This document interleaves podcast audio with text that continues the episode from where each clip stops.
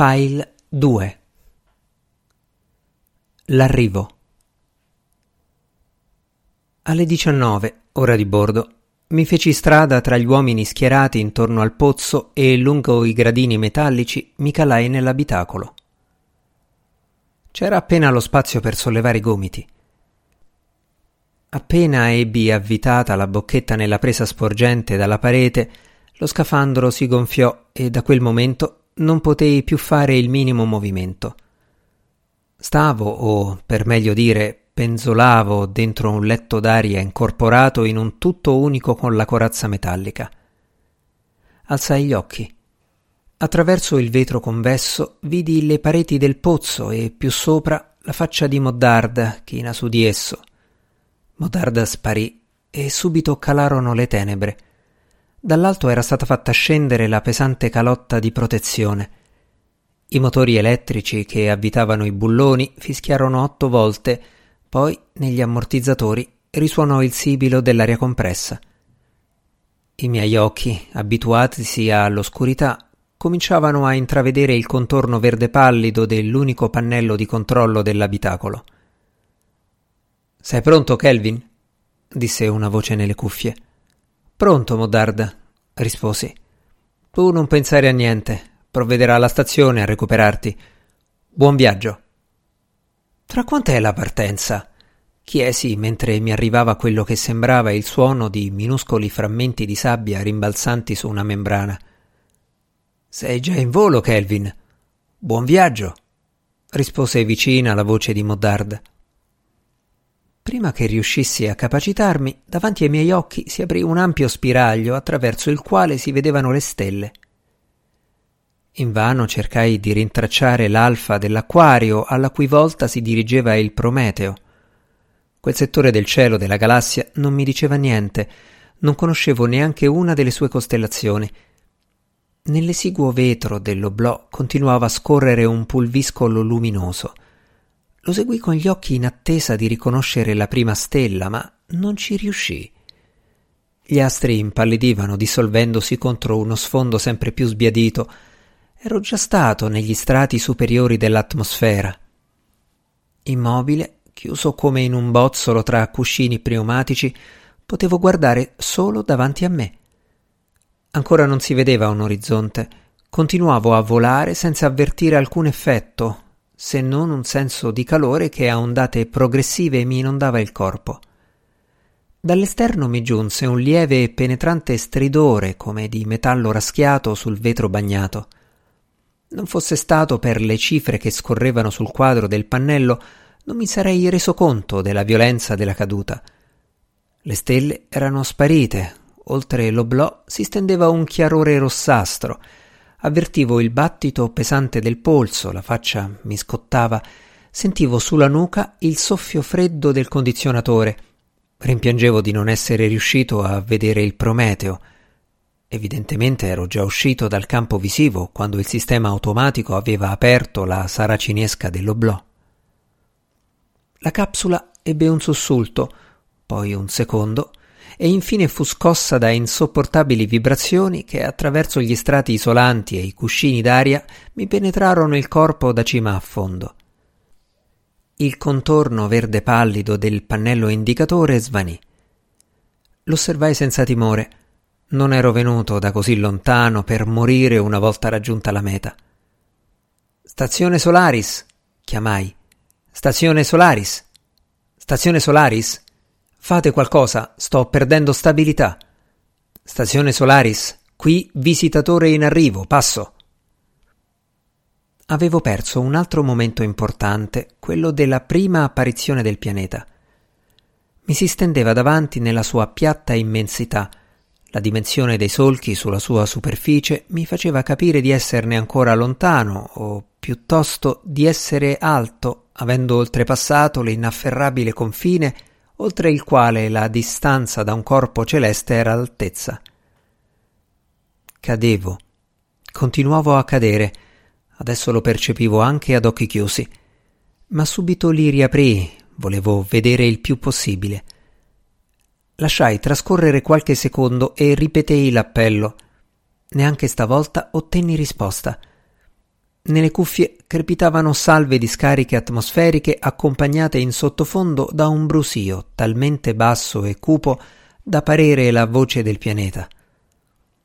Nell'oblò il cielo arancione si ricoprì di un velo e il vetro si oscurò. Istintivamente mi rattrappii per quanto me lo consentiva l'involucro pneumatico, ma nel giro di un secondo mi resi conto che era solo un banco di nuvole che, come aspirato dall'alto, subito si dileguò. Continuavo a planare ora nel sole, ora nell'ombra. La capsula girava intorno al suo asse verticale e l'immenso, turgido disco solare mi passava davanti spuntando da sinistra e sparendo a destra. A un tratto, accompagnata da crepitì e da un ronzio di fondo, mi giunse all'orecchio una voce lontana. Stazione Solaris a volo in arrivo. Stazione Solaris a volo in arrivo. Tutto a posto. Siete sotto il controllo della stazione. Stazione Solaris a volo in arrivo. Prepararsi ad atterrare all'ora zero. Ripeto, prepararsi ad atterrare all'ora zero. Attenzione. Inizio del conto alla rovescia. 250, 249, 248.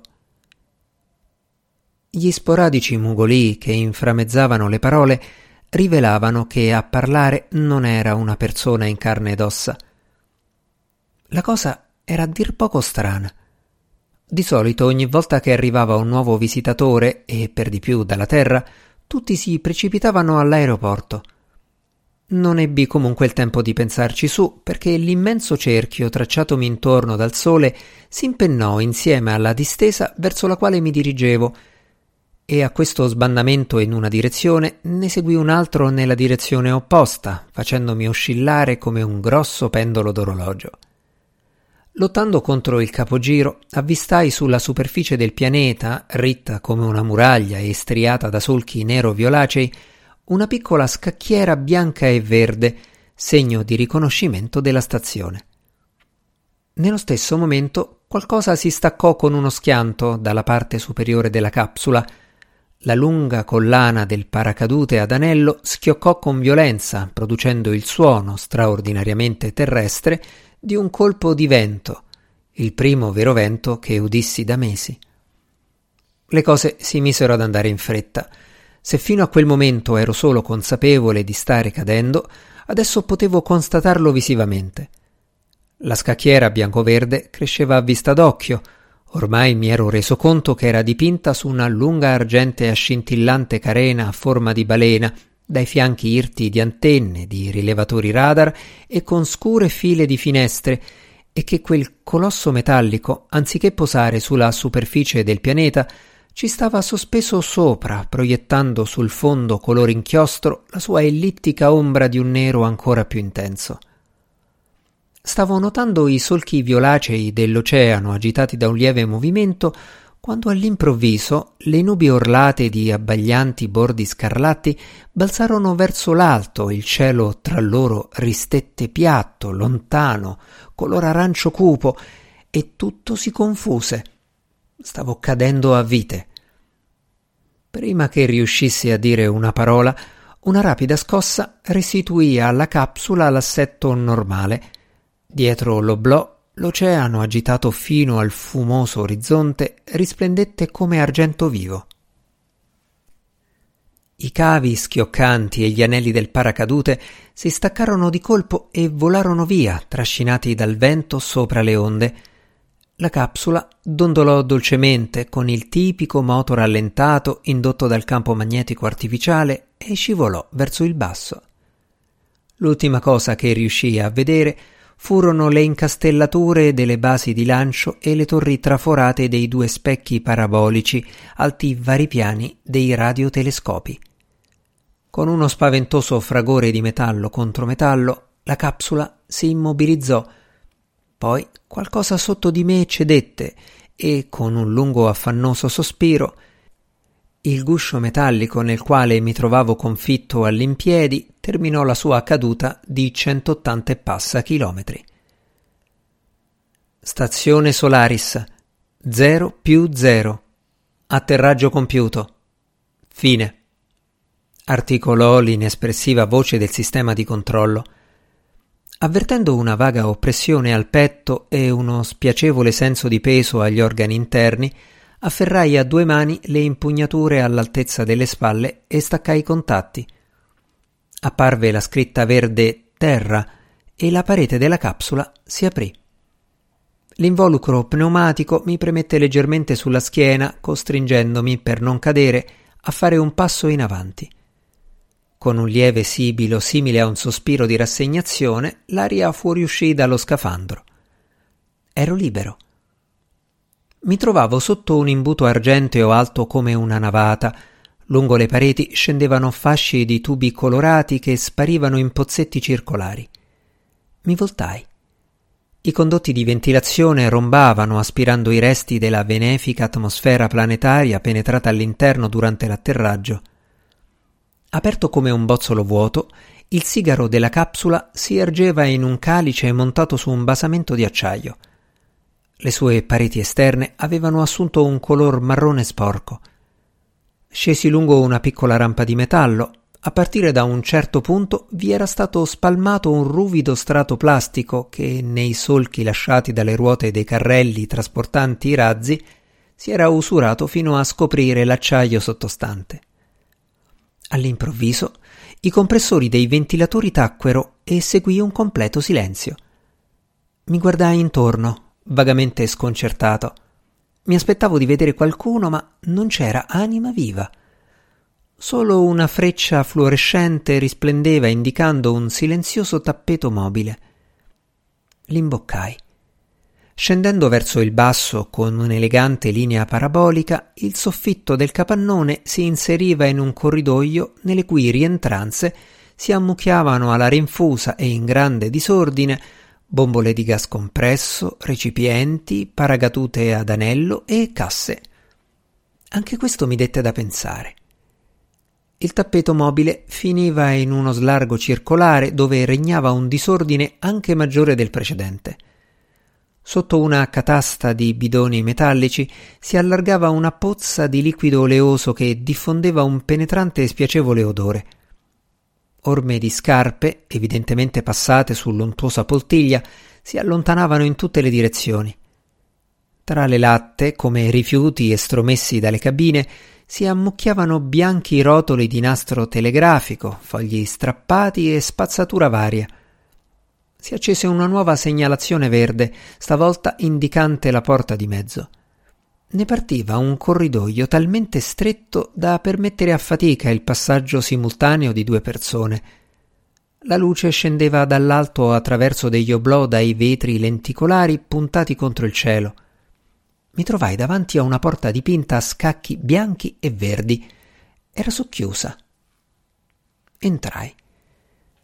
La cabina semicircolare aveva un'unica grande finestra panoramica. Fuori splendeva un cielo lievemente velato di nebbia, sotto il quale si rincorrevano silenziosi cavalloni nerastri. Le pareti erano coperte di armadi spalancati, pieni di strumenti, di libri, di bicchieri dal fondo incrostato e di termos polverosi. Sul pavimento sporco poggiavano cinque o sei tavolini a rotelle e tra loro alcune poltrone che, prive d'aria, penzolavano flosce. Solo una di esse appariva gonfiata a dovere e con lo schienale inclinato all'indietro. Vi sedeva un ometto sparuto, la faccia bruciata dal sole. Larghe falde di pelle gli si squamavano sul naso e sugli zigomi. Pur non avendolo mai incontrato di persona, lo conoscevo. Era Snout, il cibernetico assistente di Gibarian, autore a suo tempo di alcuni originalissimi articoli apparsi sull'almanacco di solaristica. Indossava una maglietta a rete dalle cui maglie sfuggiva la rada peluria bianca del petto infossato e un paio di pantaloni di tela più tasche da meccanico, un tempo bianchi e ora macchiati sulle ginocchia e bucati dai reagenti chimici. Stringeva tra le dita una peretta di plastica di quelle usate per bere sulle navi prive di gravità artificiale. Mi guardò come abbagliato da una luce accecante. Le dita allentarono la presa e la peretta rimbalzò a terra come una palla, spandendo qualche goccia di un liquido incolore. Lentamente il sangue gli defluì dal viso.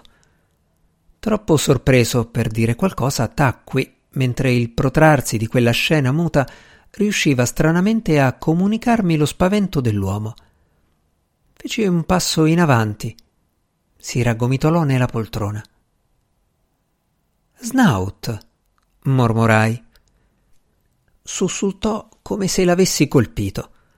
Guardandomi con indescrivibile ribrezzo, gracchiò. Io non ti conosco. Non ti conosco. Che vuoi? Il liquido sparso a terra stava rapidamente evaporando. Avvertì un odore di alcol. Beveva? Era ubriaco?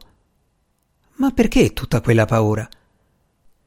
Stavo al centro della cabina, le ginocchia molli, le orecchie che sembravano imbottite di cotone, ancora non ben saldo sul pavimento. Dietro al vetro bombato della finestra l'oceano ondeggiava ritmicamente.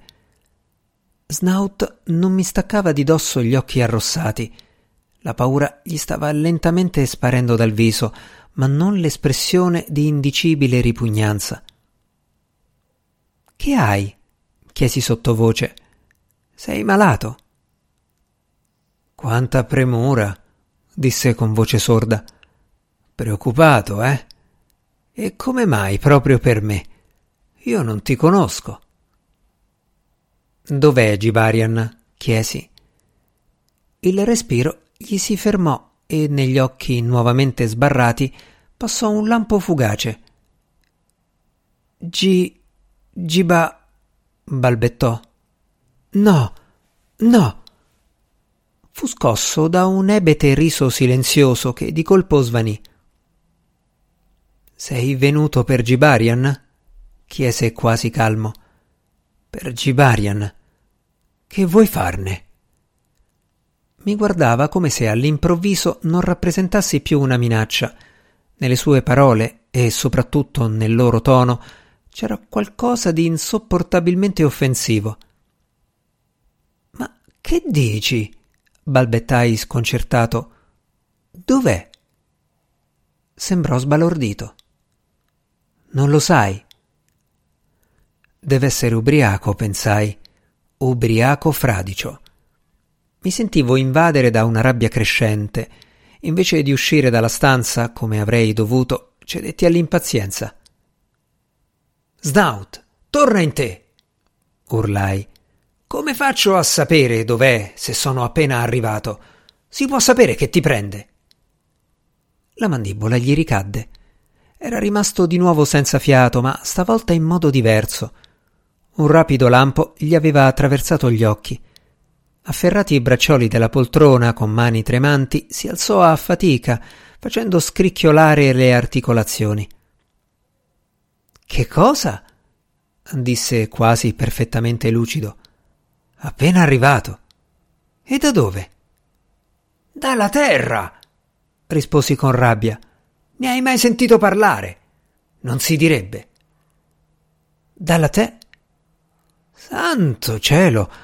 Ma allora tu sei. Kelvin? Sì. Che hai da guardarmi così? Che c'è di tanto strano? Niente, rispose sbattendo in fretta le palpebre. Niente.